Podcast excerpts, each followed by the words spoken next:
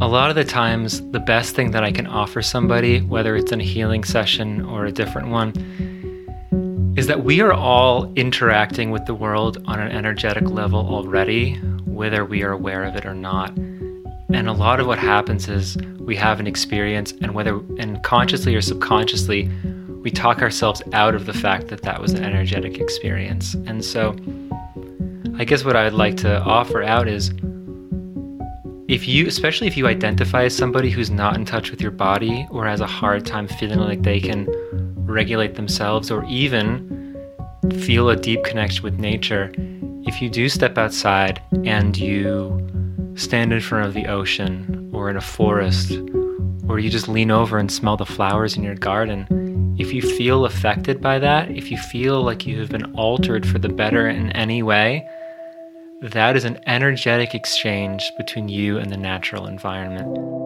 Welcome to the Our Nature podcast with me, Alyssa Benjamin. Our Nature explores the methods, systems, and practices that bring us into greater alignment with the natural world. The opportunity to live a more joyful and harmonious existence is available to each of us right in this very moment. So join me and let's rediscover what comes naturally. Hello, everyone. Welcome to the Our Nature podcast. My name is Alyssa Benjamin. I am host of this podcast and founder of the Our Nature Studio. I'm so happy to have you here. If you're new to the podcast, a warm welcome to you. If you're a regular Our Nature listener, thank you so much for listening. Last week, I didn't actually put out an episode, even though it was the week that I was supposed to put out an episode, and I instead took our nature on a little bit of a vacation. And it was interesting because I talked to two other podcasters who also were scheduled to put out an episode last week, and they both didn't put out an episode last week either. And for each of them, it was the first time they had done something like this. And for me, it was also one of the first and only times except for last May, I think during Black Lives Matter, that I didn't put out a new episode. So something was happening astrologically, obviously, and something was in the air, but I'm back. I'm back, and I'm so excited about this episode. But before I introduce my guest, I'd love to share a quick story with you. So the other day, I was in a class that was hosted by my dear friend Alexa. And she has a podcast called Trash Talk Studio, which is really incredible. And I suggest you check that out. But she was hosting a class that I was part of, and it was the end of this 12 week container that we had been in together. And one of the participants went around and mentioned something that she appreciated about each one of us in the class. And when she got to me, she said that she appreciated that I was always very intentional and thoughtful when I spoke. That I didn't always jump right in as if I wanted to hear myself speak, but that I held back. And when I did speak, it was really less about what I said and more about how I said it, my presence. And I was so touched and also so surprised in a way because if you had told me that that was how I would show up in a group space even two years ago, I never would have believed you. In the past, I experienced a lot of anxiety, racing thoughts, and my feelings of worth were tied to the opinions of others. As a result, I found it difficult to listen because one, my mind was rarely quiet enough to receive what others were saying. Two, I would feel so anxious if I wasn't receiving constant validation about my contributions. And three, I was often rewarded or recognized for being enthusiastic and passionate and for my ability to communicate in an intellectually commanding way. And this meant that I was often jumping in and overly eager to share my perspective and my opinion. For this reason, my participation in any dialogue or any group setting wasn't rooted in presence or to the needs of the moment or the task at hand, and it definitely didn't invite and facilitate deep connection. But over these past few years, as I've cultivated a deep connection with the natural world and ultimately with myself, I've changed. I've evolved. I'm still just as enthusiastic and passionate as I was before. That that won't change, but that energy is more focused, is more grounded, is less connected to a stress and anxiety. It's now expressed with intention and purpose. And my inner experience is quieter. Now I am able to engage in a dialogue or group setting in a way that's focused on the connection and the shared goals. Because I don't need people's approval to feel worthy, I have the space and the patience to hear others and meet them where they're at. Not only does this make people feel more open and at ease with me, it makes me a more powerful and effective communicator than I ever was before in any setting I find myself in. From the professional to the personal, from spiritual circles to tech companies.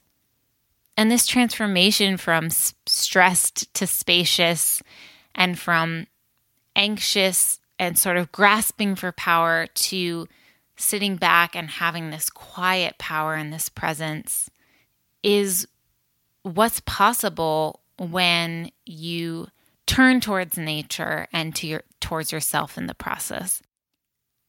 And this is the arc of transformation I've really created with my new offering, Homecoming, which is, if you don't know, it's a four day retreat in upstate New York in the Catskill Mountains and a six week, followed by a six week course. It really offers you the space and the support to uncover who you really are without all the layers, without all the ego attachments that you have.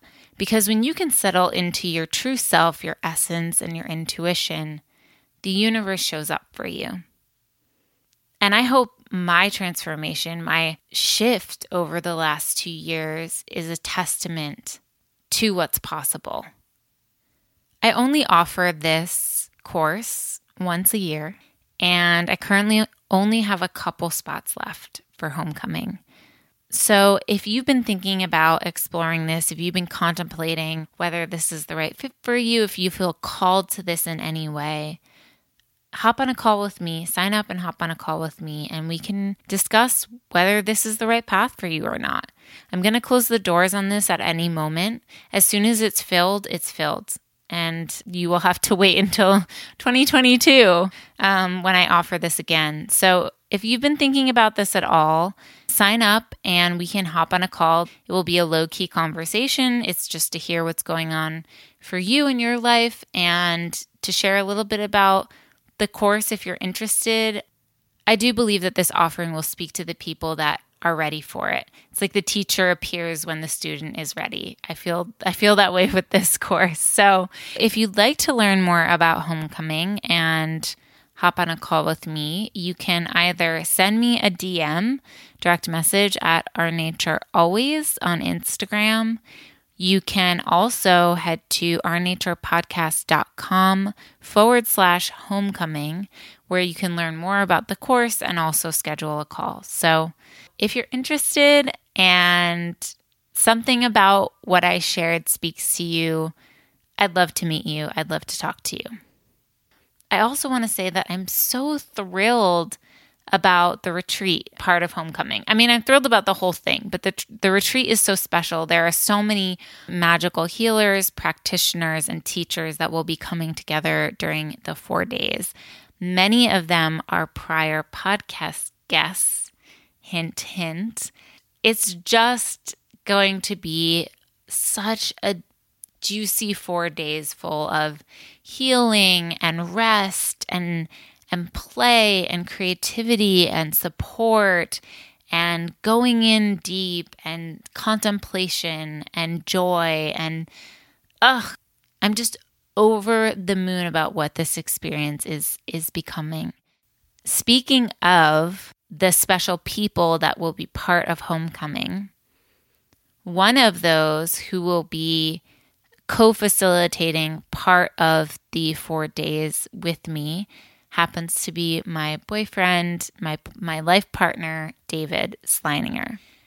And for those of you who have been friends of our nature for a while, you'll remember David because he was a guest on the finale of season one of Our Nature, which was episode 19, where he talked about his miraculous healing journey that led him away from his life as a jazz musician to in in cities to one as a homesteader in rural Maine where he ended up building a cabin without the use of power tools using only an axe and a hammer and chopping down the trees on his property to make lumber. It's it's such an incredible story. And so if you haven't listened to that episode, I'd pause this one, go back and listen to that story so you have a sense of who David is, how he's let his intuition guide him. And it's just such a powerful example of the magic that comes when you really connect to your inner nature and to your intuition. And I have to say, that episode was the fifth most listened to episode of the entire podcast. So I've had, I put out 43 episodes. It's the fifth highest listened to episode. And it's the only episode that features a guest, David, who doesn't have a public presence.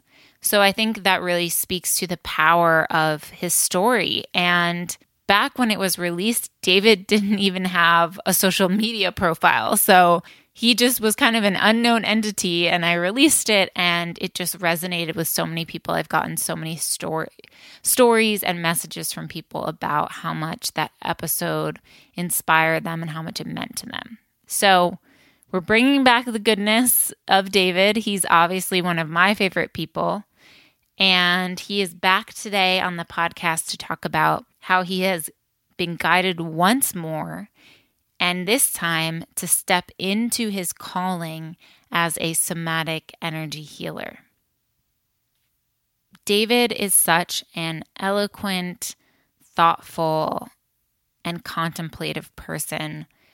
I want to leave most of the explaining of what he does to him because he does it so much better than I could ever do it.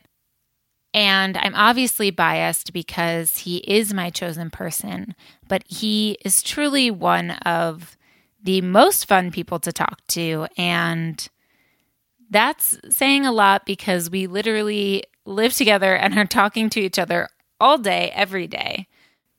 When I met David, I was profoundly disembodied, and through his gentle guidance and through his example, I've reconnected with my body, which has been completely essential for me, and I'd argue for anyone who desires to reconnect with nature in a meaningful way. Embodiment is step one, and I'm just so excited to share his wisdom with all of you. So, without further ado, here we go. Please enjoy my conversation with my favorite human on this planet we call Earth, we call home, David Sleininger.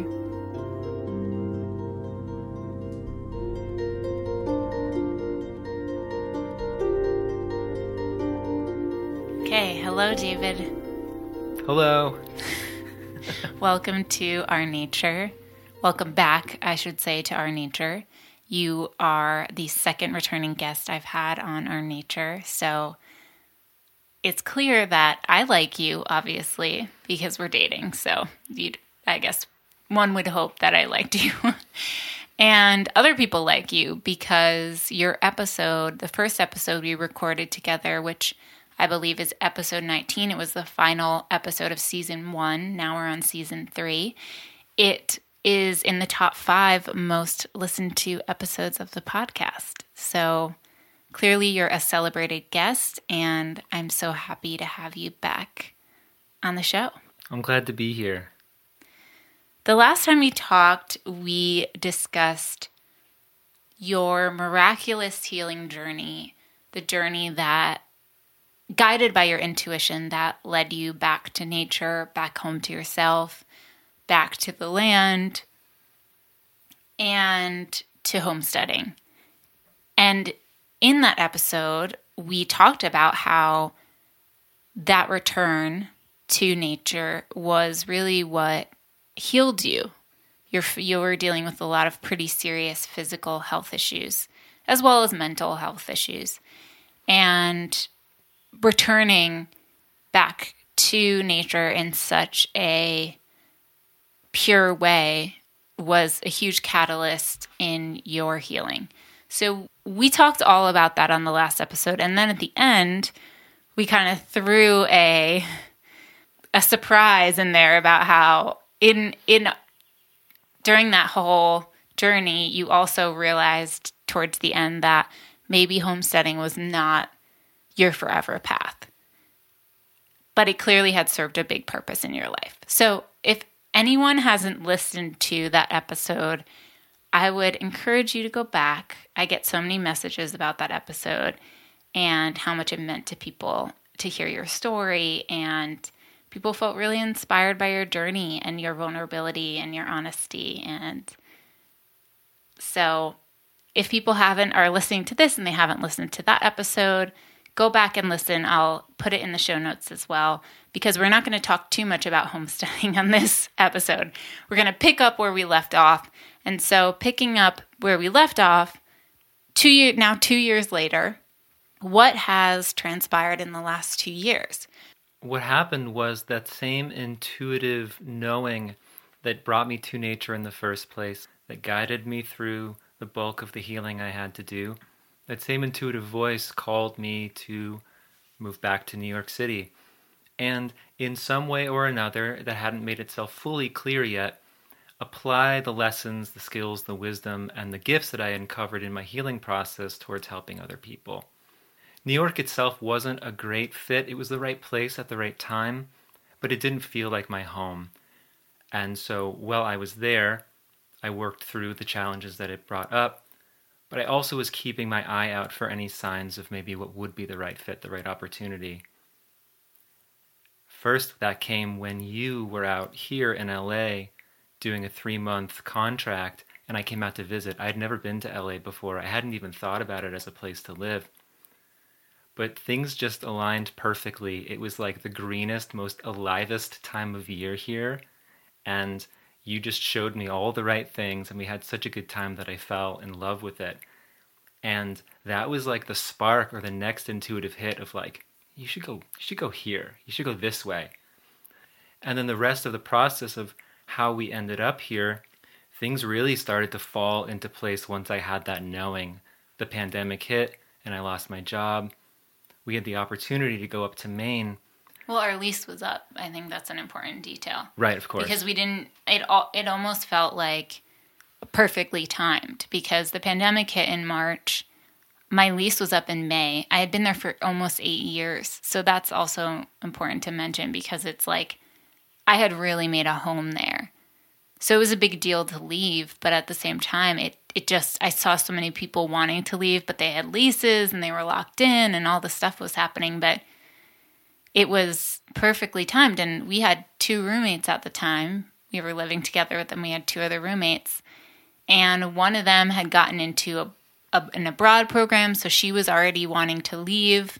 And then the other one wanted to move, you know, to the upper east side. It was just like it all worked out together. And so I didn't even feel like I had to we had to like kick out two roommates. They were uh, they were ready to go. So I just want to mention that because I think it was perfectly timed. And the three months that you were able to spend here were really important for you. In LA, he means. Yes. Because it, you felt at home here and you were able to build and deepen some initial relationships. You felt like what it would be like to live here and you loved it. And so the two of us loving it together, it seemed like that was a catalyst for all of these other things falling into place for us. So we were able to leave New York at the end of May. We went up to Maine. Uh, you were able to work remotely because that's what everyone was doing. And I was able to spend two solid months wrapping up the odds and ends of my cabin so that it could be insured and then rented to some folks who I found. And so it's been occupied, which is great. Then we had this incredible opportunity come our way, and we were able to stay in a beautiful part of Vermont for two and a half months. You were able to continue working remotely.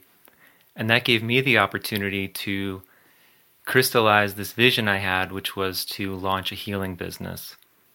With your help and your branding expertise, you helped me assemble a brand vision for it and, and also develop a website, which came out uh, really nicely, in large part thanks to your help. And then I was able to officially announce the business, mostly to friends and family at that point, but it was the, it was the step into making it public.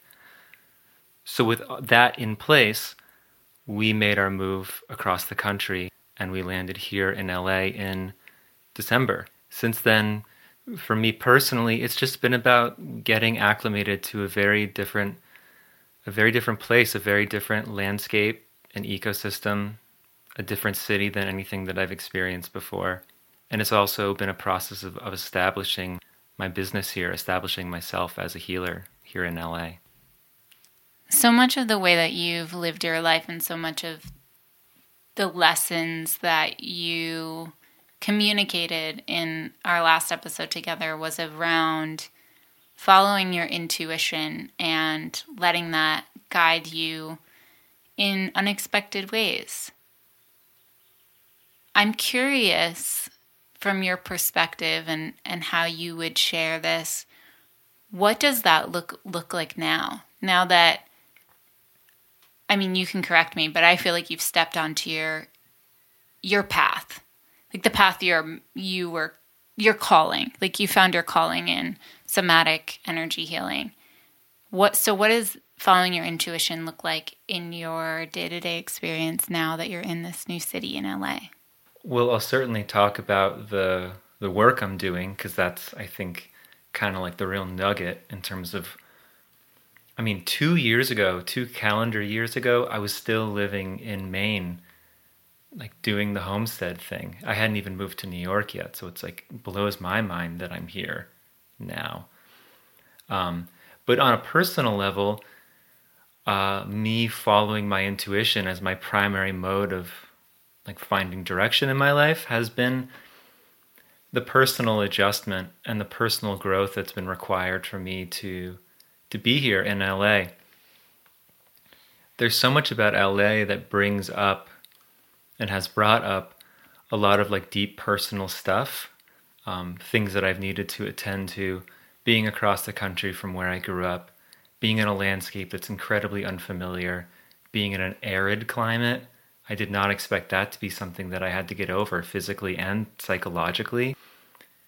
The other thing, of course, is that I chose a rural way of life in large part because it, it did match my values to a certain degree, but also I was going through such health uh, trials for so long and consequently uh, so much financial difficulty that the idea of moving to a major city and, and being in a situation where um, my like survival, my life stability really is, is based on me bringing in a fair amount of income because it's an expensive city.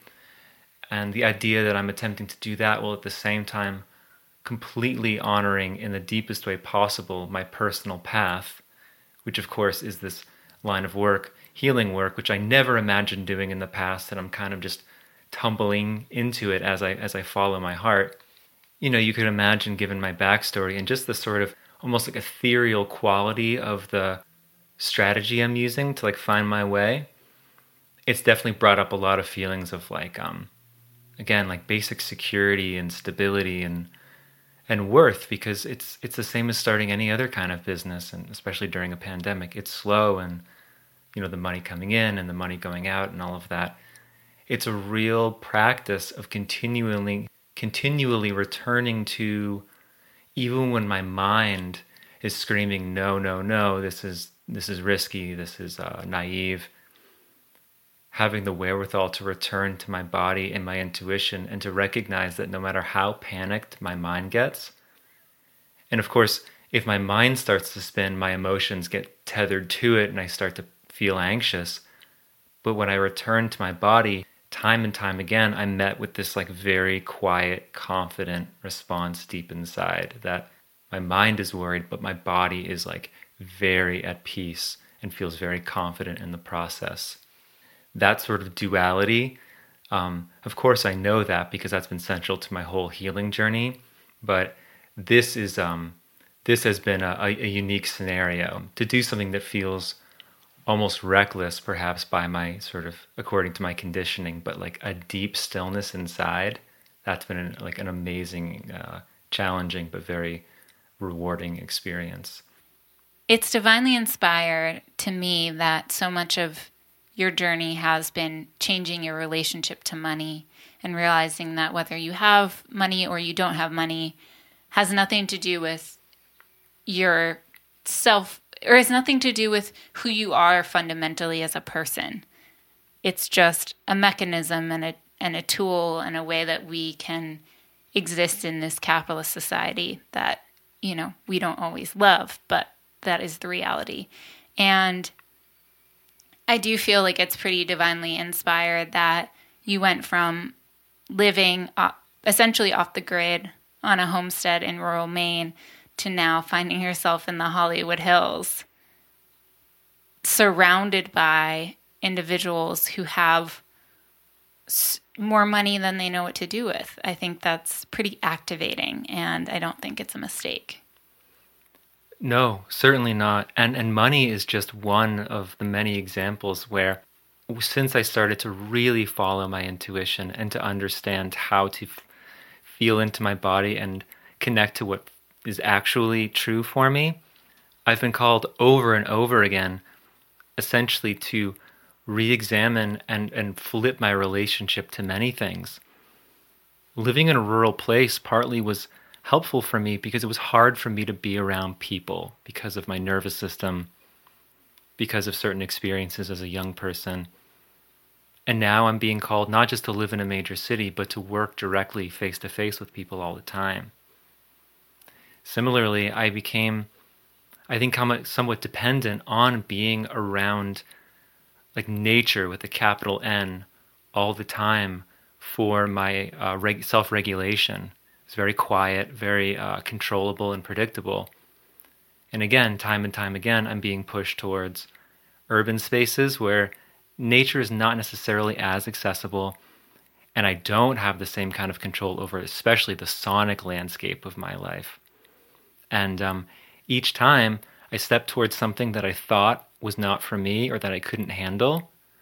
And when I soften into it, I discover not only that I can handle it, but that flip in what my capacity is and what I need and don't need actually softens me into a state where I feel more steady, more connected, and safer than I ever did living in a homestead environment.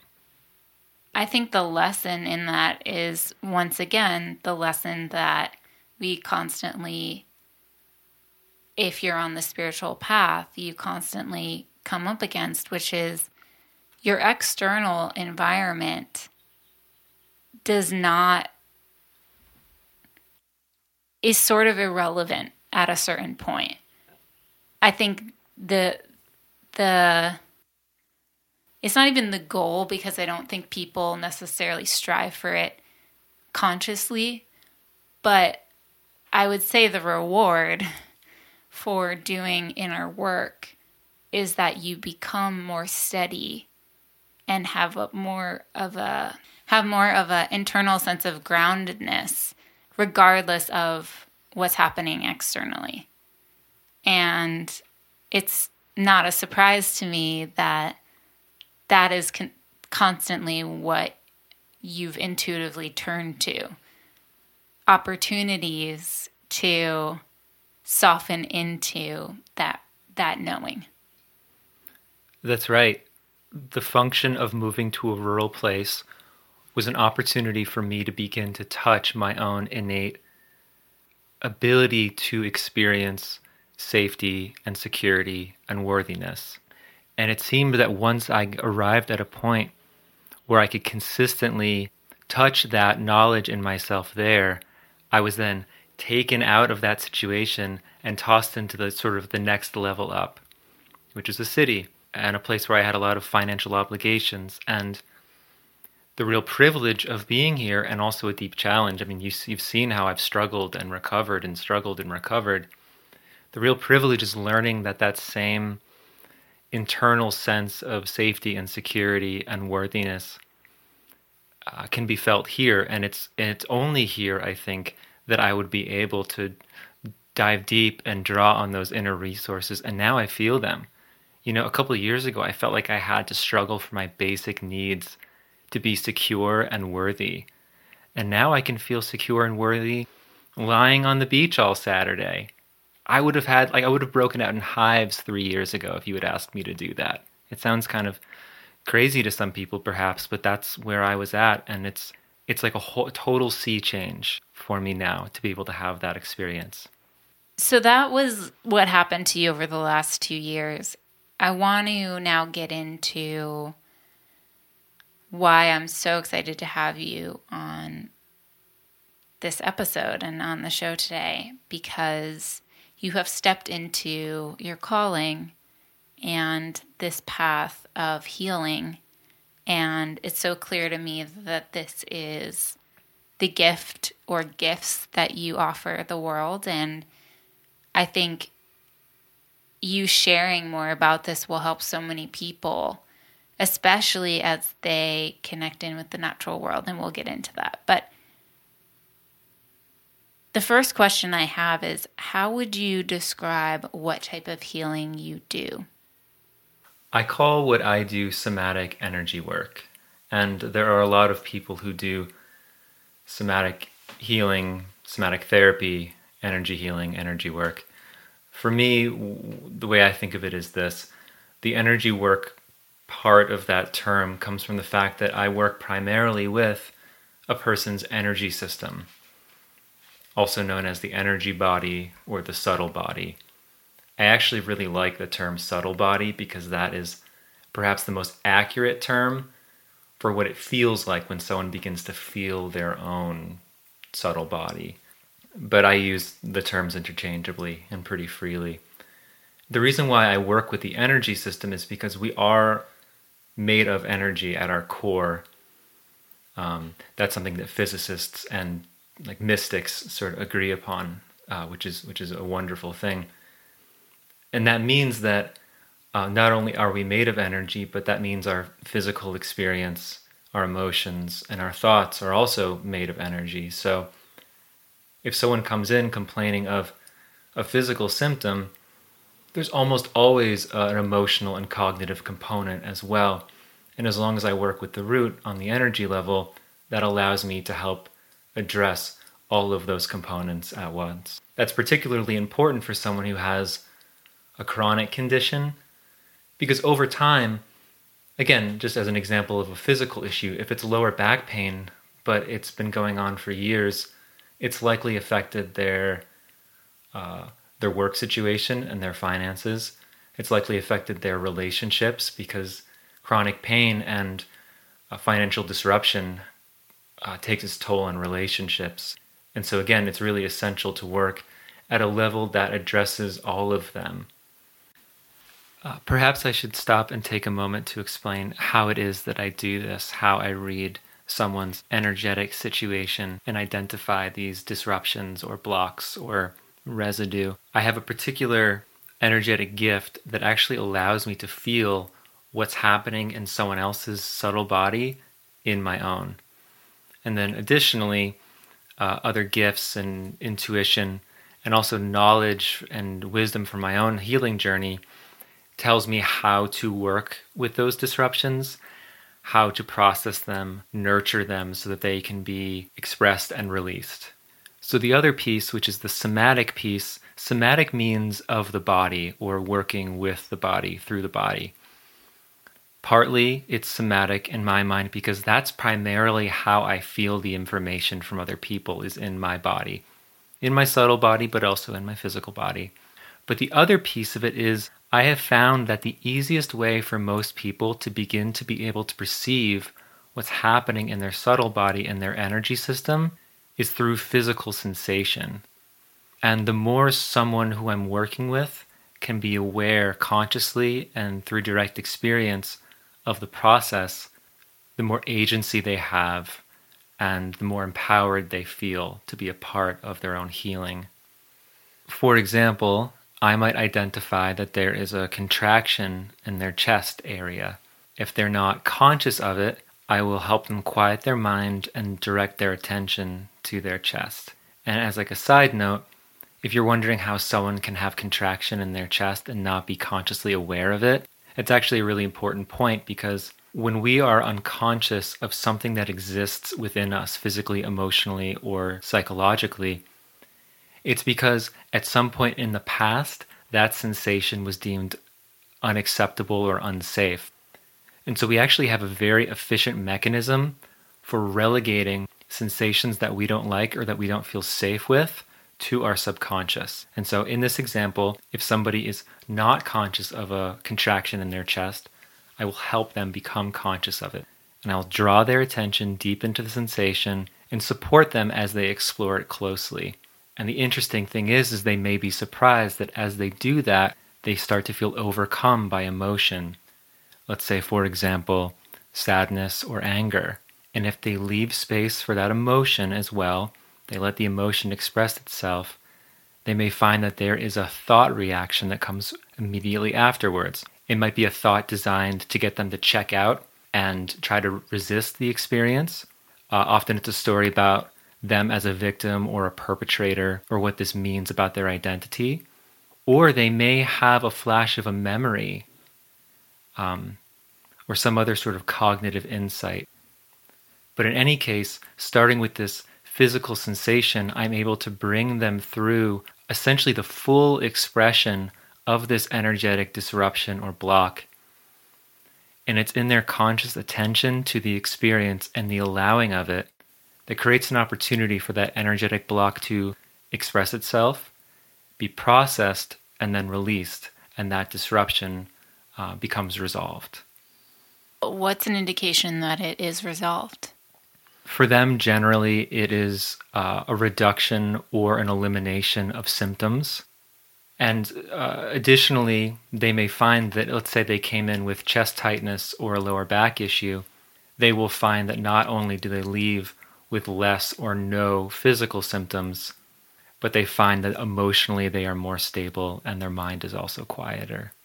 With that said, can you heal chronic disease with this type of energy work?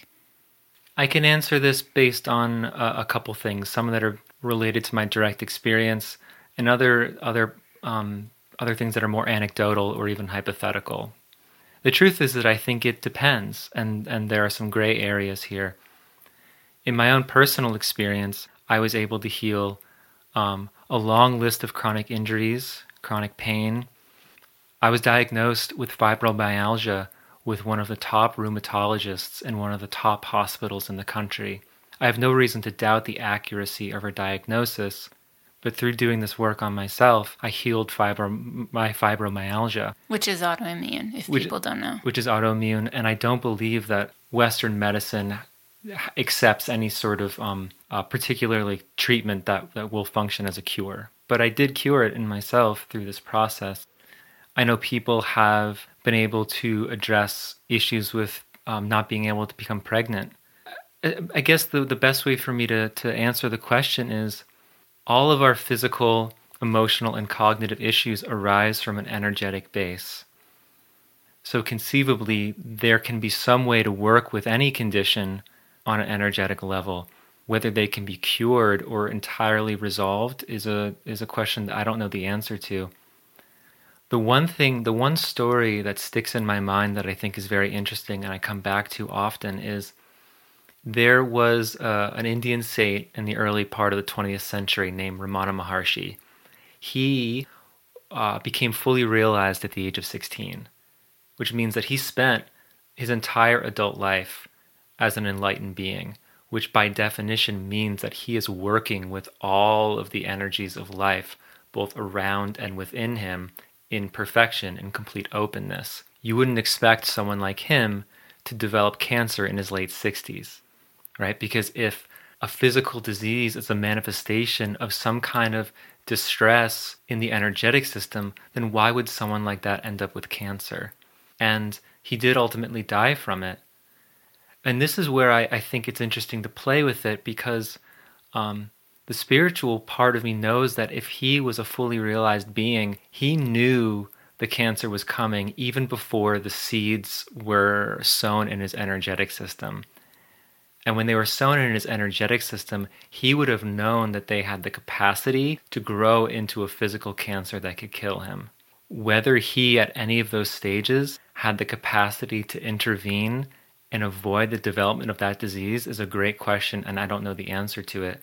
I do know that people on that level have an understanding of a karmic unfolding that is often more important than being healthy or not healthy, living another couple decades or not. And there were other moments in his disease where he refused treatment that would have likely led to the healing of his cancer. Aren't there also environmental factors that could have played a role in the development of his cancer that are were maybe out of his control or out of his ability to work with? I genuinely don't know.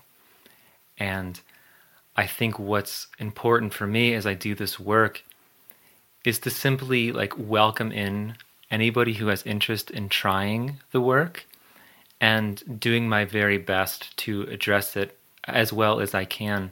And I think that there are ways in which being receptive to this work makes it more likely that you will receive the benefit. I have no indication that what I have experienced directly as the limits of what's possible are, in fact, the limits themselves.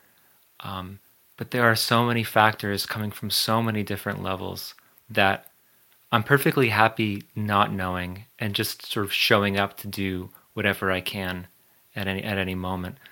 But in some ways, to to to your point, I think that if again, just to go back to the things that I have healed in myself, it's varied enough where it might give somebody an understanding of what is possible. So multiple injuries, chronic injuries, chronic pain, lifelong paralyzing social anxiety, depression, fibromyalgia, severe outdoor allergies, an absolute inability to have enough emotional uh, regulation ability within a relationship. Uh, I have developed and then, in some ways, moved past certain food sensitivities. Uh, I'm able to eat with like a huge amount of intuitive knowing before I eat something, how it's going to affect me. And I don't even know if I've, I've hit all the things that have been able to be worked out, but it's a fairly wide range, including some things that are quite severe. If this work is so powerful and healing, why don't more people do it? I think because it calls on people to consider a side of reality that they've never been aware of and that they have been tacitly or explicitly asked to reject. The very idea that a person's chronic illness say a chronic physical illness could have deep seated subconscious emotional roots, not only is that hard to understand experientially, it can also feel like an affront to them or a rejection or a blaming. This idea that you're too sensitive, or if you if it's emotional, then somehow like I'm complicit in my own illness. Yeah, you've you've led it makes you feel like you are responsible for what has happened to you in that way. Right, which is not the case because so much of this happens on a subconscious level. And so much of what is operating in a person's energetic system, whether or not it has certain disruptions within it, happens on a subconscious level for most people. That is largely due to a cultural thing in the West where people are not taught that the energy body is real, let alone how to be in contact and communion and relationship with it. This is sort of wild to me, though, too, because this idea that we are energy beings isn't that radical, even from a scientific perspective, because we all have electromagnetic frequency. I mean, this is proven. So I just think it's interesting that it's proven in the science realm but then somehow there's not a cord that connects that fact to how then the fact that we are elect, you know, electromagnetic beings and we we are energy and we are made of water, which is a conductor, how that doesn't factor into what arises within that system. The disconnect, I think, lies in the fact that most people don't have a direct experience of themselves as energy fundamentally. I never did as a young person and as a young adult. If my life had unfolded differently, I might have stayed more receptive to that possibility. But I think even the idea of being receptive to it as a possibility was conditioned out of me. And so I reached a point in my own health saga where all of the traditional systems and solutions didn't work for me. And so I had to try something different. And through that trying of different things, I had the great fortune of somebody working on me. It was Alexander Technique, which you have like, covered in a previous episode. And I was given the opportunity to feel my energy system directly, and even more importantly, the impact of having that part of me worked on on my physical, emotional, and cognitive state and well being. And so I don't blame people for not seeking this out because one, they haven't been told that it is real or possible. And if they have never felt it before for themselves, they either believe it's not real or they believe that they don't have the capacity to experience that part of themselves and therefore learn to work with it to like take their health back. And does everyone have that capacity? Oh, of course they do. It's who we are. It's who we are. And it's not simple because undoing deep conditioning, that is the work that we all do. The entire spiritual journey is about undoing the deep conditioning that separates us from who we are. It's why all the great teachers say that the present moment, our Buddha nature is available to us right now. And there are some teachers who say, if you want to be free, just be free because it's all here right now. And so the act of learning to undo layer after layer of what stands between you and even beginning to feel into your true nature can be difficult. And unless much of the time, unless your situation becomes so critical in your health, emotionally or physically or otherwise, you're often able to sidestep that whole process and um, even if you want to step towards it, it often takes seeing someone like an Alexander practitioner or a somatic energy healer to initiate you into the process of that rediscovery.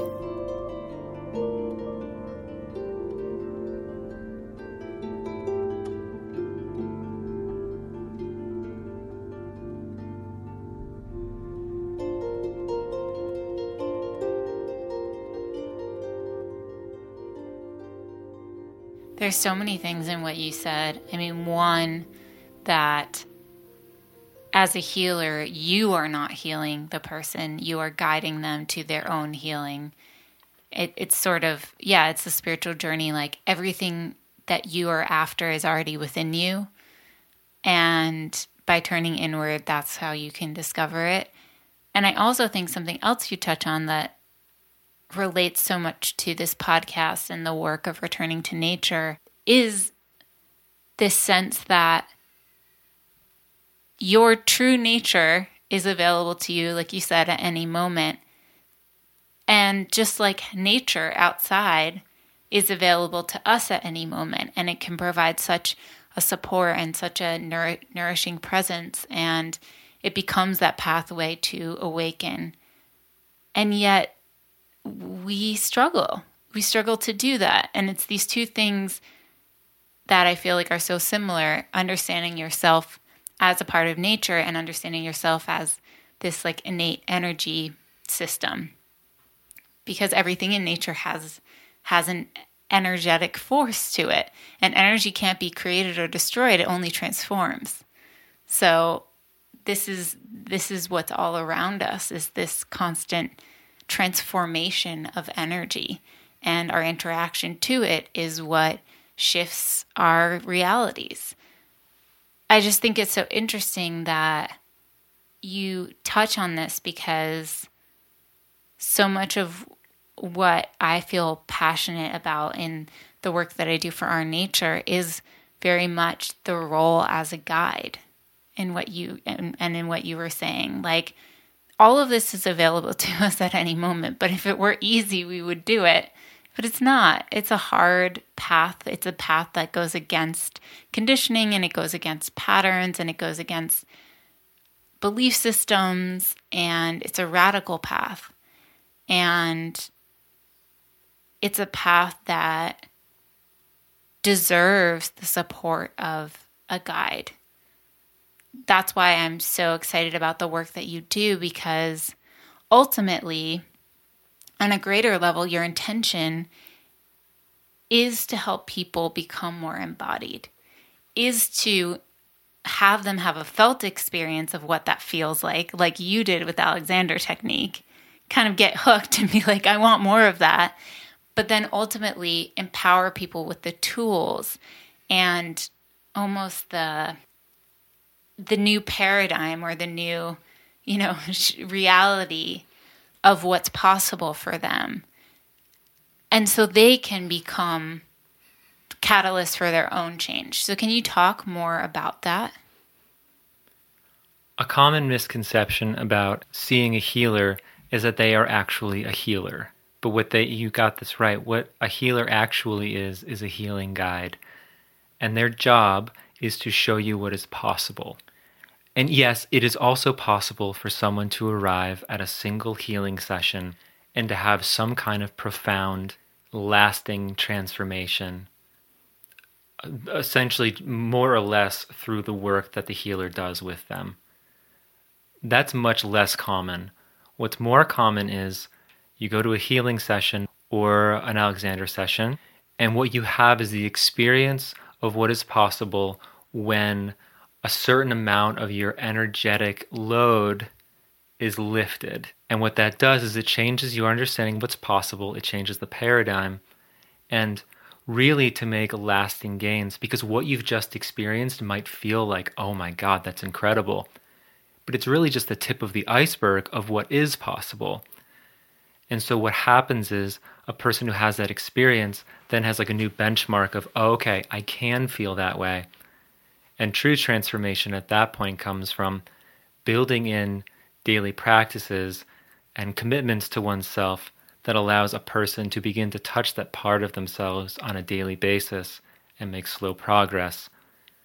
With the idea that at every stage, there's a real role for a, a healing guide to help them again, give them another boost to the next level, or if an old pattern reasserts themselves in a, a person, a client, feels like they fall back into an old pattern, you have another session and it reinforces the new pattern. And so, yes, it, it is a personal practice, but because our culture ignores and turns us away actively sometimes from this part of ourselves, yes, an initiation and some guidance initially and through the multiple stages is essential. What I love about both of our work is that really it's guiding people back to their own inner nature and their truth and empowering them to take back their sovereignty and and reconnect to their essence without all of the layers of conditioning and patterns and maladaptive behaviors. And I never really thought about it like that until just now. But I think both of our work has to be ideally done in conjunction with one another because something that I I've talked about on this podcast and in various workshops is that you can be in nature and not be connected to it. And the only way to really experience the beauty and the support and the magic, I like to call it magic, of the natural world is to be embodied in that experience. I'd love for you to talk a little bit about that and how so much of a component of helping people become more embodied is about having them take that sense of you know, deeper groundedness and connection to their somatic selves. And then going out into nature and having that felt connection to then their external environment in a way that's different than if they were not so embodied. I'd be willing to bet that a lot of the people who listen to your show, on one hand, they know what it's like to go to a place where they are surrounded by nature and to feel soothed by it, reassured, and reinforced. But I suspect they also know what it's like to be there and to also get the sense on a certain level that something in them is preventing the full ex- possible potential exchange. That there's some kind of block, there's some way in which they are still disconnected that's creating like a, a disruption in the exchange what I think is great is that learning about that obstruction and learning how to move past it can happen in a bunch of different ways. It can happen through energy healing. It can happen through somatic meditation. There's a whole corpus of, of meditation teachings that are exclusively designed for helping you begin to make this connection with your energetic body. And also the meditations, like the meditations that you presented in your um, seven day immersion recently are also great examples of this, where essentially what you are able to do is um, well let me take the, the, the meditations as an example because i think that's a great those those really illustrate it well where if you uh, allow yourself to be present in nature and you really connect to one of your senses and you're incredibly mindful of all the subtleties and all the detail that's happening you actually are activating your energetic self in that moment. Because the thing is is that the exchange that happens between you and nature the exchange that allows you to feel at home and at peace that is an energetic process. And it's happening between your subtle body and your environment. So something that seems as simple as deep listening or deep looking in nature through one of your five basic senses that is activating your energetic self. And it's just a it's sort of a different way in and it can be done alone or you know with guidance for sure. And something that we talked about a bit earlier is that it becomes a self-enforcing cycle. You bring up a good point because there are two parts of the embodiment process especially in the context of experiencing nature. One is learning how to activate the part of you that can perceive the energetic exchange happening. That is what occurs when you do those kinds of focused sensory based meditations. And that's essential. However, what I'm talking about with the healing work is the other piece, which is the conditioning and all of those disruptions and blocks and all the things that are gumming up not just your energetic system, but your sense of your physical body and your mind and your emotions. Those are obstacles between you and a clean, clear, full experience of your energetic system and the way that it's engaging with the natural environment. And so nature does actually begin this wonderful sort of self supportive cycle where if you do take a genuine step towards nature and you engage these kind of sensory embodiment oriented meditations, not only will you begin to get uh, a sense of that exchange happening, you may also become aware of some of the blocks that are present. You talk about this a lot. It's like you go out into nature and you get quiet, and then whoa, you start to feel like you're all like, your shit comes up. yeah, and you're like, oh my god, I actually don't want to be here. This feels stressful, and that's important because that has brought something to the surface. That was there. That was all. That was there, and it was an obstacle between you and nature, and between you and your loved ones, and whatever else. So nature has the capacity to bring this stuff forward, and then with that care and attention, nature can support you in the processing and releasing of those obstacles as well. I realized we never talked about how you discovered these gifts that you have for being able to feel what's happening in someone's subtle body within your own. It's not something I've come across very much. I think a lot of healers have a powerful healing energy, maybe with Reiki or something of that nature. But I feel like this is kind of your, it's like a superpower. It's something that I feel like is otherworldly in a certain way. It's clairsentience, clearly. Can you share about how you discovered that you were able to do this? Sure. Well, it's a superpower now that I've healed a lot of the core wounds that I have. But initially, especially in retrospect, it was a real liability for me for a long time. Um, I used to react very strongly when I was in the presence of anger or fear from other people. And I recall having this realization early on that it was almost like as soon as somebody began to emote strongly, I immediately began to mirror them. I'm not by nature a particularly aggressive person, but for example, I remember instances when someone would get very aggressive with me, and it was almost like I, I didn't know what was happening. I watched myself become immediately aggressive back. And it and it yes, oftentimes anger can feel like it's it's not coming from a place of control, but this was different. So that would happen early on. And uh, but truthfully, the way in which I became conscious of it was as I began to explore my own embodiment, and I began to have agency over the tension and the release of that tension in my own body on a daily basis. I had this series of experiences where I began to see uh, other people's physical and emotional and cognitive experience kind of bleeding into my own because through my work, I was able to make myself more of a blank slate. I could unload that burden on myself every day, at least in part. And so I could then sense when someone else's came in. So I, I one example was when I went to um, to see uh, a play production, and one of the actors had a tic, and I noticed while watching that every time they had a tic, my body immediately emulated the same tic. and there was I was unable to create any separation. So I remember telling my therapist about that, who happens to be a shaman, and she's like, "You know what that is, right?" She's like, "That's clairsentience," and that's when I began to become aware of it. I had other times as I progressed in my own ability where I had like surprise, spontaneous healings of people around me, where I'd be interacting interacting with a friend, and I would be feeling very hot inside or the sense that there was all of this white noise in my head, I assumed it was my issue, and so I would engage the various tools and techniques that I knew to release it from my own, and I would do it, and then that friend would like stop and stare at me and go, What just happened? And I kind of looked and I, I instinctively knew, I said, Were you just feeling hot?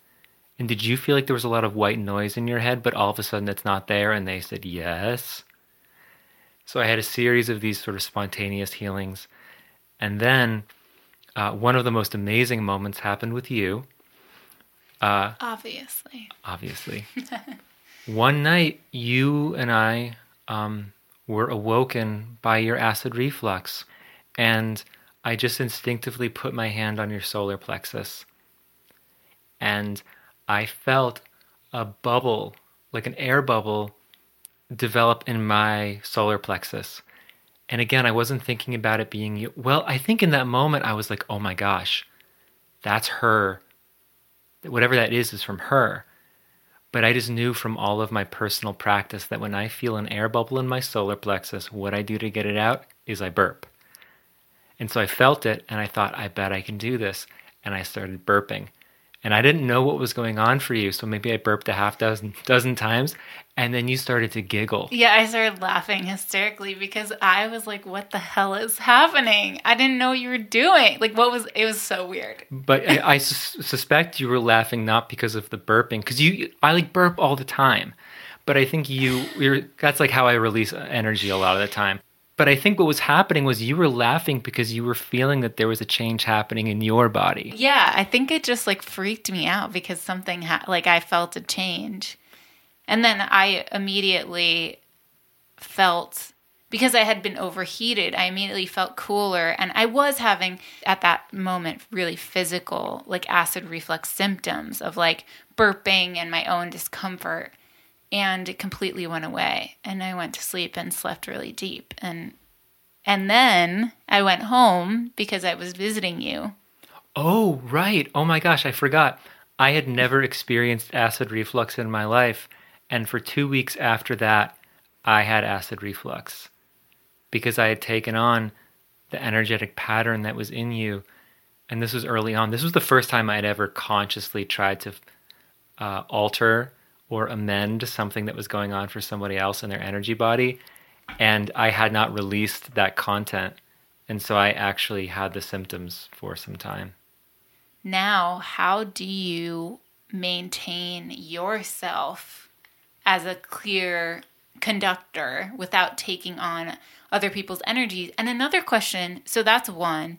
But another question that I think people will have is how do you navigate the world? Like, if you're clairsentient, are you just walking outside, like picking up everyone's physical and you know emotional blocks all the time, and are you just like getting fucked up basically all the time?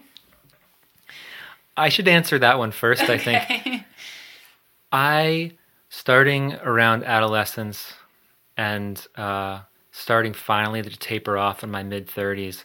I accumulated an unbelievable collection of physical, emotional, and cognitive issues. Like my healing journey, in a lot of ways, has been off the charts. And I think that's directly related to the fact that I've always been this way. So I've always been taking in an extraordinary amount of energetic, psychic information from other people. And because of the way I was raised, especially in our culture, I didn't know that. And so I didn't have the tools. And so instead, I just got pummeled. And in fact, like the way that I developed physically, even as a very young child, I had like deep contraction in my neck. My head was forward, um, deep contraction in my waist area. I actually developed strategies to essentially like short circuit my spine and my nervous system to like tone this stuff down. Um, and a big part of my healing journey was not just dealing with my own stuff, all of the stuff I had accumulated, but slowly learning how to work with all of the information that would continue to come in. So over time, it's been a balance of two things. One, there is a volume knob, I like to call it, that I can more or less turn up or down depending on the situation. It's probably at its very highest when I'm in meditation because that's when I am intentionally opening and connecting as much as possible. A very close second is when I'm in a session with somebody because I'm attempting to be very open and clear. Um, but then all other points during my, my day, I have different volume settings that I use. However, I think ultimately the way in which I have been able to work with it, and this applies both in my daily life and during a session, it's really a product of where I'm at in my consciousness and my own spiritual development because I think ultimately the less ad- identified I am with anything that makes its way into my energy field, the less likely it is to stick in any way. So, whether that's in meditation or chatting with a friend or being in a session with somebody, my my primary vocation, the way I see it, is my own spiritual journey and my own development of consciousness because I think that is what makes me an effective healer. I don't have any formal training. I've really just worked on my own consciousness and the sort of um, uh, the effects of an expanding consciousness, which is these energetic gifts, for example. So primarily, I pursue the expansion and the resilience of my like expanded consciousness, and that is the way ultimately that I like become more efficient at moving things through and out at any point. That also allows me to be a healing presence for anybody and anything, even outside of a healing session, which I aspire to as well. But in terms of like the nuts and bolts of like, because I'm not really there yet, not fully. So yeah, if I have somebody who I'm working on who has a lot of anger or inflammation in their body, first of all, like we'll end the session and they will feel cooled down and relaxed and I'll have sweat beading on my forehead because I'm still working through that information. And so I go through a lot of different processes immediately before and after a session. I really clear myself out I, I release a lot of that tension that I might be carrying from my personal life. And afterwards, any residue that remains from the session, I have to let that go. I spend a lot of time every day in meditation generally because this is an ongoing practice where I'm expanding my capacities and shedding the sort of energetic residue that comes from the ways that I'm still caught. And so yeah, when we say he says a lot of time, he means like an hour and a half every morning and every night. Yeah, hours and hours a day. Actually, this morning you did two hours. It's very interesting the way when, when we follow our intuition, we are brought to the roles in the world that we not only that we're meant to have, but that we ultimately want to be in anyway.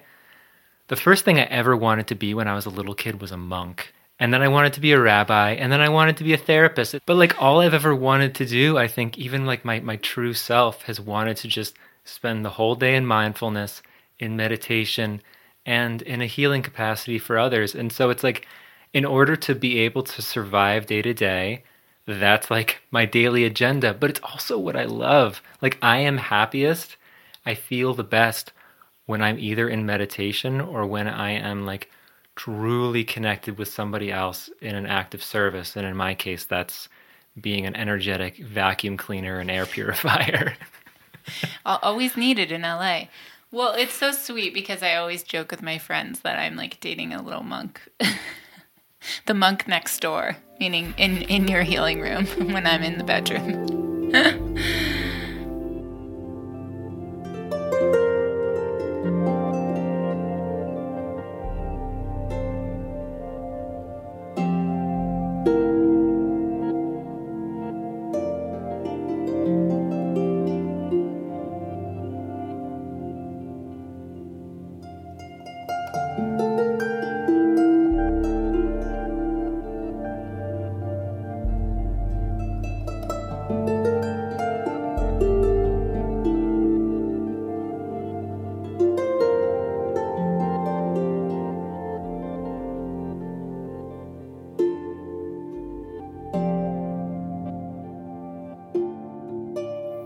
love that our work is so complementary and like like we talked about it's a self reinforcing cycle. For that reason, I explicitly asked you to be part of my new course, Homecoming, which for those who don't know who are listening for the first time or who for some reason have not heard about this, it is a course that walks you back to nature and in turn back to yourself in the process. It's for people who are in periods of transition that are looking for clarity and are looking for answers and are looking for a connection to their intuition so they know which step to take next. Or looking for what David you were able to cultivate within you that has led you now to LA with me and, and doing and stepping into your Dharma and your calling. And so I asked you to be part of homecoming because being embodied in nature is so essential to feeling its its gifts and and both the, the the nourishing parts and the parts that are confronting but then ultimately are the biggest i would say some of the biggest gifts that nature can offer and so you will be a part of um, Homecoming has two parts. It has a four day retreat in upstate New York, followed by a six week course where we'll learn different practices to integrate what we've experienced in those four days wherever people are once they go back home. And so I'd love for you to talk a little bit about your involvement in Homecoming, the course, and what you will be offering people who sign up.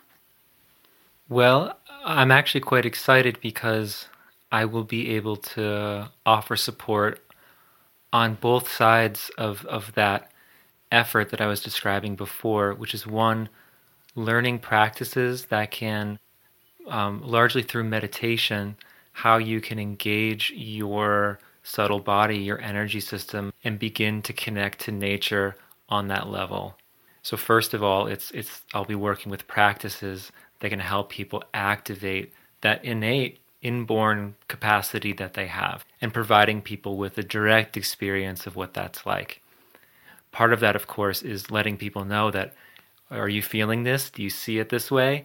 That is the engagement of your of your subtle body and of your energetic system in communication with the natural world. The other piece of it, which I mentioned before, is uh, anything that is going on in your energy system that is obstructing your ability to connect whatever load of stress and tension you're carrying. And when I say tension, that's kind of like a catch all term for whatever's going on for you physically, emotionally, or cognitively. I will also be doing private sessions with people as a way to remove a portion of that load that they are carrying with them, which will give them an additional opening and an additional felt capacity to have this kind of embodied engagement with the natural world that they'll be experiencing during that retreat. And in combination, the healing session and the practices should be a pretty powerful tool for each person to take with them actionable skills and direct experience that will allow them to have a deepening and unfolding way of connecting to nature in the future. You mentioned this a little bit before, but I wanted to touch on it more explicitly around how when when we are given an opening, we often have resistance. And it's because many of the patterns that we've developed, even if they're maladaptive, have served a purpose in our life, some type of protection. Um, even in your own journey, you clearly had to shut out the world in order to develop the skills to then be in it once again. I would love to hear in your own healing journey what was the greatest barrier to releasing your own energetic blocks? Like, where did you encounter the most resistance? The resistance for me came from believing that my physical symptoms were physical symptoms, that my emotional systems were emotional symptoms were emotional symptoms, and that they were all real, that they were all solid, and that they were arising due to external circumstances over which I had no control. And I guess when I really think about it, the greatest barrier I had was never having an experience of an alternative explanation um, or experience. Because I had never had an experience where somebody showed me that by attending to my energetic state, I could immediately feel a reduction of my physical, emotional, and cognitive symptoms. Um, if I had had that experience, I would have learned to relate to what was going on for me in a very different way. Just as an example, when I first started seeing this Alexander Technique practitioner, this was a very difficult period of time for me, a very tumultuous health period, a financial period. Can you can you be can you tell a little bit more the details of that? Well, sure. So I was dealing with uh, physical injuries, namely in my wrists, and they prevented me from doing anything involving computers, but they also severely limited my ability to do physical work. And if you can't do one and you're very limited with the other, it makes it difficult to be able to work enough and generate enough income to take care of yourself. And as you can imagine, because this had been going on for years, at this point it had been six years on and off of the same thing I had to develop some pretty severe emotional and cognitive issues as well. It had become like an all consuming concern of mine because it was about my basic survival and independence. So when I arrived at this Alexander Technique practitioner, this was my experience. I roll in there with my physical issues top of mind because in my mind the injury is preventing me from working, which is preventing me from having money, which is preventing me to from feeling like I am a stable, worthy, put together human being. And what he did was he placed his hands very gently on different parts of my body. And I understand this now, but he was just sending subtle messages to my nervous system that it was safe. And my tissues began to relax. My skeletal system began to relax into its natural state essentially what he was doing was he was removing all of the layers of tension and fear. And when I walked out of that session, I felt like I weighed nothing. I felt an inch taller. My mind was silent. And all of the fears and, and, and like the emotions and all of the worries I had before I walked in there had disappeared. And this was a profound moment because not only did I feel better in my body, and all he did was like touch me and poke me in various places, but that same process that had happened to my body made these emotional and cognitive things that felt so real and solid disappear. Nothing in my external world had changed. My financial situation hadn't changed. My employment hadn't changed. But I felt completely and utterly different about all of them. That was an experience I had never had before. It gave me the understanding of how I could work with these intractable issues, seemingly intractable issues in my body, mind, and spirit but it also was a very poignant message about the nature of reality and how I was experiencing it because those problems fell away, even though nothing in my external world had changed. And I should add, of course, that because those patterns, those fears, those symptoms were really deeply ingrained and decades old, they did come rolling back in eventually. And I saw him regularly, and I began to develop my own daily practices as a way of working with them. But he showed me a new idea of what was, like I was saying before, a new idea of what was possible, a new paradigm with which to explore and interpret the meaning and the nature of all of these health issues that had been running my life for years. And that's really the power of a good healer. And that's what I you have said you aim to do in a session. Give someone a new concept of a different reality or a new baseline, a new felt and somatic experience in their body so that they can turn towards the discomfort that comes with turning inward and rather than seeking other people to fix things. And they have that that fuel to go through that process. And I would just add this it's a very interesting thing for me to look at in retrospect, but the real turning point for me was not seeing this person. It was having my situation become dire enough that I was receptive to something really different. And I realize now that it was those symptoms that ultimately were the fuel for my healing. Those same sensations and experiences, they drove me to find something that worked. And then over the course of my own healing journey, those physical experiences, emotional, whatever, they're the ones that constantly brought me back to the meditation mat or to my journal or to the healers that I had met along the way who were making a lot of progress with me. And so the very things that seem often to disrupt our lives, when we have the paradigm shift and when we have these moments of what's possible with the work of a guide of some kind, it's those very disruptive forces that become they are the ones that drove us to the solutions in the first place and they're the ones that continue to fuel our return back to those solutions and the ones that we continue to build. So much of what our relationship has brought to me in a surprising way has been becoming my journey to becoming more embodied. And it wasn't something that I was necessarily consciously open to, if you remember.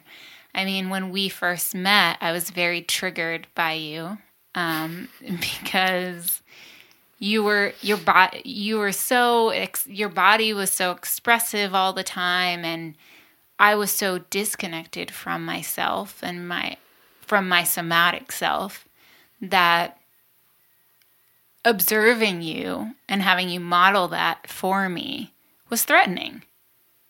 And i think it's important to name it because when we feel triggered i found that that's a clue of something to turn to because it's something that we've rejected in ourselves. And I had clearly rejected that part of myself because it wasn't safe for many years. But I sort of went through an immersion with you because we were together all the time. And and it's always happening with me. Yes, and and because you're a conductor, literally, I mean, we're all conductors, but you the way that your gifts work is you're constantly processing other people's energies through your system. It's almost like I either had to surrender to this path or just say it's not for me and we would break up, to be honest. I didn't really have a choice. And I remember telling my therapist how triggered I was and I was like, I don't know if I want to be with him. I don't I'm not into this. but there was something maybe in my subconscious that was pulling me towards you and this this journey. And part of it was I was dealing with a lot of physical health problems and I was really sick. And like you said, sometimes our illnesses or the, the hardships that we're faced with can be a cruel gift because what it gives us is also a pathway to our own freedom and spaciousness. And that was so true for me. And over time, just being together, we don't necessarily do like formal healing sessions because it's important for you to be my boyfriend, not my healer. But you've also, when I've asked, because I'm on my own path, on my own timeline, you've taught me ways that I can connect in with my body. And it has 100% helped me heal. And so, just for context, if people haven't heard some of the earlier episodes of my podcast, when I was first doing season one, I was dealing with pretty serious physical health issues in the form of a lot of acid reflux and a lot of heat in my body. And the heat was so bad that for two years straight, it woke me up every night with what I would call the feeling of a fever. And I would be having sort of night sweats and a fever. And if anyone has had the flu or even COVID, I heard produce that feeling, you know how that feels. It's a horrible feeling because night is when you're supposed to cool down. It's it's a soma in in Ayurveda. It's it's the time when like the coolness and the moonlight kind of replenishes your tissues and your system. So to not have that, to have it actually be like burning up from the inside was so uncomfortable. And it resulted in me not being able to sleep very well through the night and just have general anxiety and stress. And one of the things that you really continually communicated to me, and it was a hard it was really challenging for me to hear it when I was going through the depths of my despair with my physical issues was that your body is speaking to you. You know, just let just listen. Just listen. It's not fighting. It's not yeah. fighting with you. Yeah, and once I did and once I was able to surrender a bit, I really started to tune in. And and I just want to say too, I was going to see a lot of different, you know, doctors and practitioners and I was kind of want I wanted someone to give me the answers. Like I wanted some doctor to say this is what you should do and but for whatever reason this is really divinely inspired. This is my path. No doctor could tell me. They were all just like I don't know, there would always be something that would go wrong. They either couldn't figure out what was going on, or they couldn't get the medicines uh, because they were far away, or whatever. And so the message that I continued to receive was that you know how to heal yourself. And really, that's actually the message for everyone. And it doesn't mean you don't go to an expert, but at the end of the day, your intuition, no one knows you, no one's in your body. And I think even with you, with your diagnosis of fibromyalgia, if you had just listened to the doctor and said, well, okay, guess this is my life now, like you wouldn't be here today doing what you're doing. But, and I chose that same path. I was like, I'm not going to give away all my power. I'm really going to pay attention and listen. And what that looked like was realizing that there was so much anger inside of me and I needed to let it out it was this pitta in Ayurveda. Pitta is a fire, it's the dosha of fire. And there was so much pitta and inflammation that it was actually burning me from the inside. And my body was speaking to me saying, All right, it's time to let it out. And it's so interesting that it came up as soon as we met because I think this this anger was has been in my body for years. But it took meeting you and feeling safe with you to actually create the invitation for it to resurface because I think I was ready to let it go. But it definitely caused like a hellstorm before it came out. But what I started to do is I would wake up in the middle of the night, I would feel the overheating, and I started to let it out. I would like pound on the pillow or I would silent scream, quote unquote um, which is possible, into a pillow. And every time you would wake up with me and you would tell me that it was okay and this was safe and you were like proud of me. And that meant so much because it did feel scary to lean into that emotion that I had suppressed clearly for, clearly for so many years. But over time, night after night, I just kept turning towards that experience and letting what needed to come out of me come out. And I started to sleep better. I mean, it took time because I think there was a lot in there. But it's just an example in a small way without even having you be like my healer necessarily. And and you have done some sessions with me where David's like pulled period pain from me, done crazy stuff. So you have done like amazing things for me when I've had a lot of like acute pain actually um, in in certain situations. But even just like the model of what's possible when you soften into and pay attention to your body has been such a profound shift for me and was the catalyst to my healing, which, by the way, no doctor could figure out what was wrong with me. And I even went to the, a top gastroenterologist in uh, in upstate New York, where I was living at the time, and did this whole. I'm not going to get into it, but like basically this whole procedure because I thought I was having all this acid reflux and it was doing all this damage to my esophagus. And when we did this procedure where it, measures how much, he's like, You don't have any. And I said, That's crazy. What do you mean? What's causing me to overheat at night? You know, I'm having, and it's also, I got tested for lymphoma, all these things that can create this. But there was nothing because what it was, was it was a somatic, the energy was like just wanting to be released and to come out. And as soon as I let it, it did. I think that that's a wonderful example that I want to highlight because over the course of t- those two years that you were struggling with what was going on in your in your torso there, you would refer to it every day as acid reflux because um, honestly, it, it was presenting absolutely as acid reflux. It was moving, and I and I still, to be honest, I still don't know exactly what it was. It could have been, who knows? But yes, continue. But it's just interesting that you were having very discernible, undeniable physical symptoms, and you were having them for two years.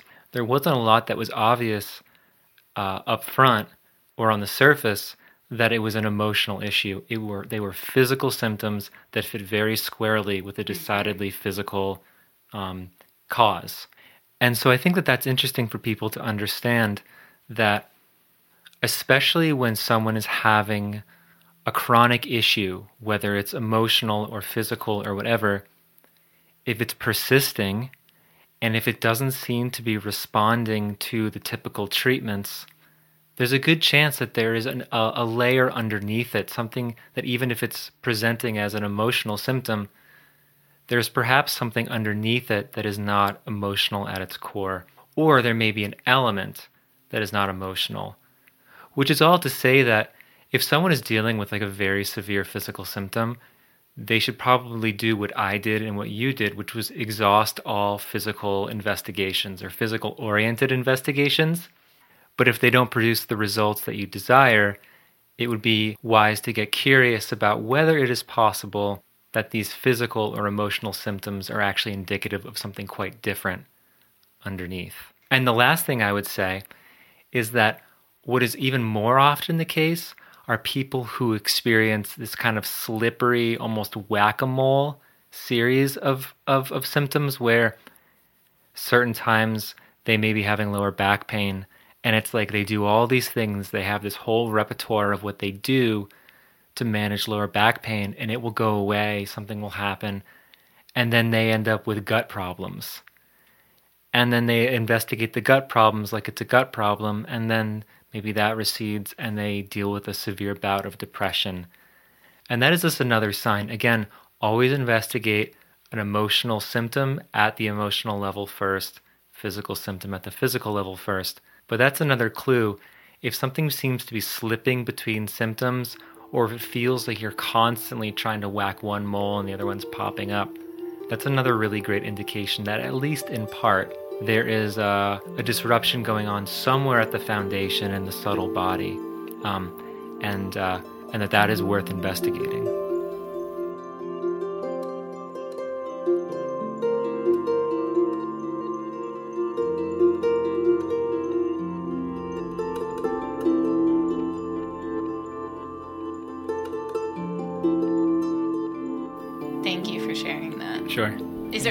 Else that you want to share before we go to the rapid fire round? I just think that um, a lot of the times, the best thing that I can offer somebody, whether it's in a healing session or a different one, is that we are all interacting with the world on an energetic level already, whether we are aware of it or not.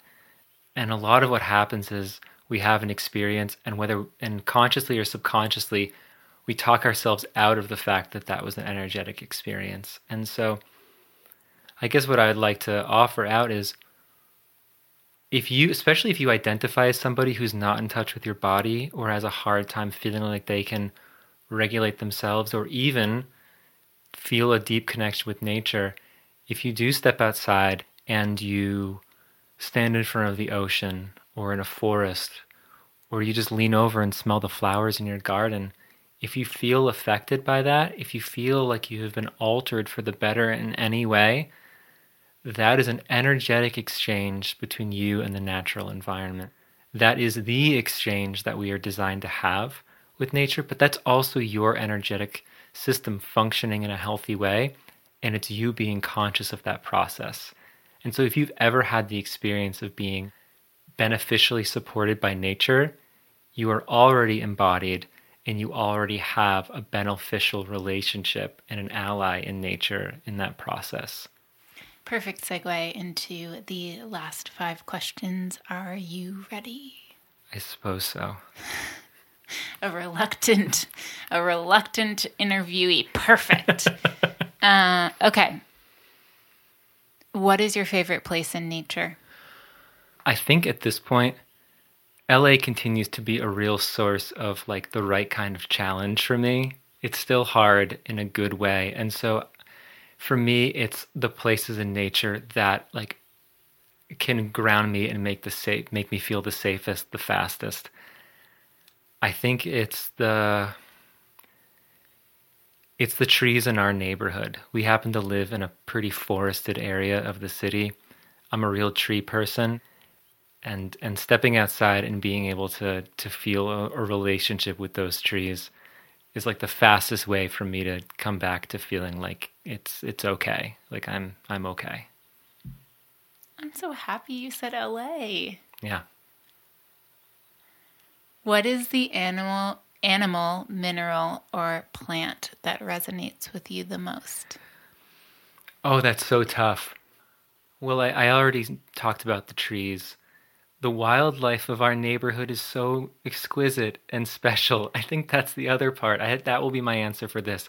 The lizards. I we, knew you were going to say we lizards. Have, we have all of these lizard friends that live right around our house, and we have um, different kinds of raptors that live nearby. So we have um, kestrels, which are falcons, and we have different kinds of hawks that I'm. I, I don't actually. I don't think I know the names of those hawks yet, but it, it, sometimes you just see their shadow go across the the street and you look up and maybe you see them or not but often it's just the sound it's their calls and oh it helps so much to know they're there.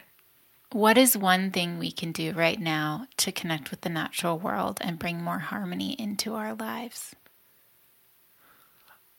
I think taking a cue from the immersion you did i love the idea of picking a specific sense and really uh, leaning on it um, as a avenue or as a vehicle for presence and connection. So whatever whatever sense that that you feel called to engage, I love the idea of stepping outside, going full into uh, your sense of sight or sound or touch, and just going deeper and deeper into it, committing yourself to five or ten minutes of stillness, and then being amazed at how differently you experience your environment and yourself at the end of those 10 minutes compared to the beginning. I mean that that's embodiment and that is activating your awareness of what nature does for you. It's very easy, powerful. For those who are wondering what the immersion is, I had led a free 7-day back to nature immersion um, it was a journey through the senses where each day we focused on a particular sense. And it was in May. Um, And I'm working on potentially maybe releasing some of the meditations for that series as a little bundle that you can purchase online. But if you missed it and you are so curious about it, or or you just um, want to experience more of our nature, I would say my the offering that does that is the um, homecoming course because we will be definitely be working with our senses in the natural world. So the immersion was sort of a taste of what's possible in just seven days. You know, ten minutes a day, basically ten to thirty minutes a day and the immersion or at the homecoming course is where we'll really like go on a deep dive right david Yep. you'll be there with me I will. What is the greatest lesson nature has taught you That everything that happens to me is fuel for my own growth and healing. And though I don't blame myself for in the past resisting what was happening so intensely that it made me sick, and I don't blame my present self for continuing to resist and creating my own suffering. Um, nature presents me with every day, all day long, endless opportunities to wake up and to grow. And it calls me to become increasingly wise and adept in how to work with those those feelings and experiences. complete this sentence nature brings me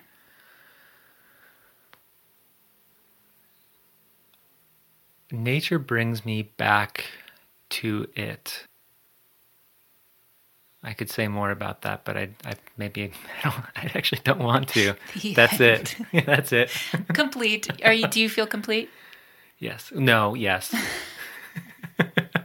and with that I bid you adieu, our nature listeners. David, thank you so much for being here with me. You're one of my, I mean, you are my favorite person, not one of my favorite people. You're my special person. You're my favorite person.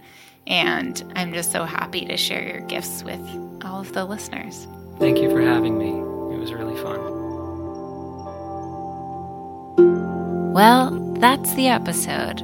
I hope this conversation opened you up to a new paradigm, one in which connecting with your subtle body, your energy body, becomes a pathway to healing and fulfillment in all its forms. This was quite a long episode, so I'm going to keep this outro short. I hope you have a wonderful week, and I'll catch you on the internet or on the trail. So long. You just listened to an episode of the Our Nature podcast. If you liked this podcast, please subscribe, rate, and review it. Thank you so much for listening. Stay curious, and I'll see you next week.